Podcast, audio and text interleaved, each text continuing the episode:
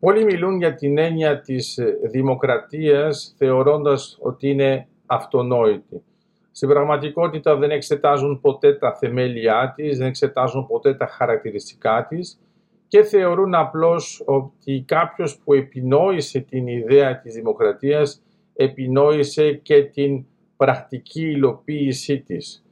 Στην πραγματικότητα το ένα δεν έχει καμία σχέση με το άλλο, η ιδέα μπορεί να είναι πολύ μακρινή σε σχέση με την υλοποίηση. Σε κάθε περίπτωση πρέπει να καταλάβουμε ότι η δημοκρατία είναι μια έννοια πολύπλοκη, γιατί είναι ένα σύστημα που μπορεί να φαίνεται να έχει ελαττώματα, αλλά τελικά είναι από τα καλύτερα συστήματα που έχει εφεύρει ο άνθρωπος για να λειτουργήσει με τους συνανθρώπους του.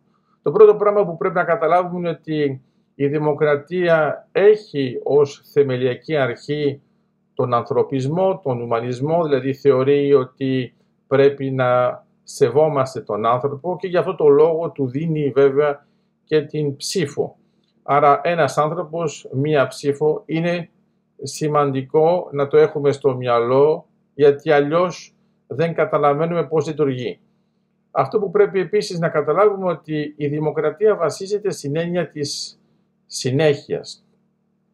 Δηλαδή έχει ένα παρελθόν, έχει ένα παρόν, θέλει να έχει ένα μέλλον, λειτουργεί με τις ρίζες, δεν μπορεί να είναι εκφύσης ριζοσπαστική, μπορεί να είναι καινοτόμα, μπορεί να είναι επαναστατική, αλλά όχι ριζοσπαστική, γιατί σε αυτή την περίπτωση θα κόψει τις ρίζες της και θα έχει μια εφαρμογή της ιδέας της αλυσίδας του Μάρκοφ, δηλαδή ότι το παρόν είναι αυτό που επηρεάζει το μέλλον χωρίς να δέχεται καμία επιρροή από το παρελθόν.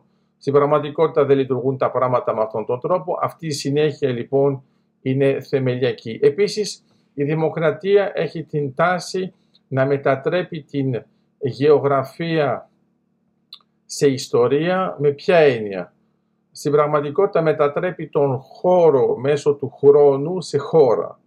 Άρα πολύ φυσιολογικά θα μιλήσει για το έθνος, διότι θα είναι μια μορφή συνέχειας όσο αφορά το ιστορικό πλαίσιο. Άμα το εξετάσουμε με αυτόν τον τρόπο, κάτι άλλο που είναι φυσιολογικό είναι να κοιτάξει πιο πολύ τι γίνεται με την τοποστρατηγική, την χρονοστρατηγική, παρά μόνο με την γεωστρατηγική. Θα ενσωματώσει μερικά στοιχεία στην γεωπολιτική, γιατί θα κοιτάξει ποιος είναι δίπλα της και θα κοιτάξει βέβαια και με ποιον μπορεί να κάνει συμμαχίες. Όλο αυτό το πλαίσιο δημιουργεί ένα δίκτυο γύρω από την έννοια της δημοκρατίας, το οποίο είναι πολύπλοκο και είναι δύσκολο να το διαχειριστούμε αν δεν κοιτάζουμε με αυτόν τον τρόπο τα θεμέλια της. Ένα άλλο θεμέλιο είναι η έννοια της ελευθερίας. Μπορεί μερικοί να θεωρούν ότι βασίζεται στην έννοια της ειρήνης. Είναι μια λανθασμένη άποψη, γιατί η ειρήνη είναι συμβατή με την σκλαβοσύνη. Η δημοκρατία θέλει την ελευθερία, γιατί ο καθένας έχει την ίδια αξία, άρα μπορούμε να πούμε ότι είναι της ισότητας, δεν είναι όμως της ταυτότητας, γιατί εμπεριέχει και την έννοια της διαφοράς, υπάρχει ο ένας, υπάρχει ο άλλος, υπάρχουν οι άλλοι. Άρα με αυτήν την έννοια μπορούμε να πούμε ότι θεμελιώνεται πάνω στην ελευθερία και όχι πάνω στην ειρήνη, γιατί όταν θεμελιώνεται πάνω στην ειρήνη, στην πραγματικότητα μπορεί να παράγει η ειρήνη ένα σύστημα το οποίο να είναι ουσιαστικά δικτακτορικό, γιατί θέλει να επιβάλλει ακόμα και μια τεχνητή ειρήνη. Η δημοκρατία δεν θέλει να επιβάλλει τίποτα, λειτουργεί μέσα στο πλαίσιο της ελευθερίας και γι' αυτό το λόγο βέβαια έχει συχνά και προβλήματα, τα οποία πρέπει να αντιμετωπίζει με στρατηγική. Άρα η δημοκρατία θα χρειαστεί τη στρατηγική αν θέλει να παράγει πολιτισμό που δεν θα είναι γρήγορα νεκρός, γιατί θα πρέπει όχι να κάνει προβολές του εαυτού της, αλλά να μπορεί να βλέπει το μέλλον πριν έρθει, να είναι προετοιμασμένη και να αντιμετωπίζει αποτελεσματικά τις καταστάσεις.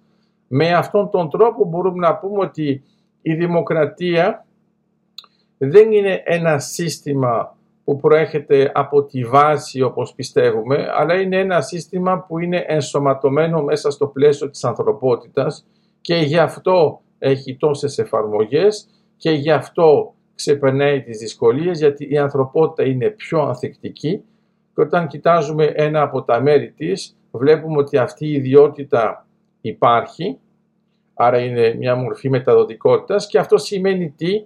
Σημαίνει ότι είναι πιο εύκολο να ποντάρουμε σε δημοκρατίες για να παράγουν έναν πολιτισμό. Οι δικτατορίες θα επικεντρωθούν τόσο πολύ στην έννοια της γεωγραφίας, στην έννοια του χώρου, που ουσιαστικά θα αφήσουν πίσω την ιστορία, θα αφήσουν πίσω τον πολιτισμό, γιατί αυτό που έχει σημασία για αυτές είναι ότι το παρόν να είναι αθάνατο και να παραμείνουν στην εξουσία. Η δημοκρατία αλλάζει συνεχώς μορφή εξουσίας, γιατί υπάρχει ο άνθρωπος που εκλέγεται και αυτός που εκλέγει και κατά συνέπεια είναι δύσκολο να υπάρχει μια δυναστεία, αλλά είναι εύκολο να υπάρχει η δημοκρατία παρόλο που αλλάζει συνεχώς, γιατί έχει μέσα της μια άλλη ιδιότητα που είναι η πλαστικότητα.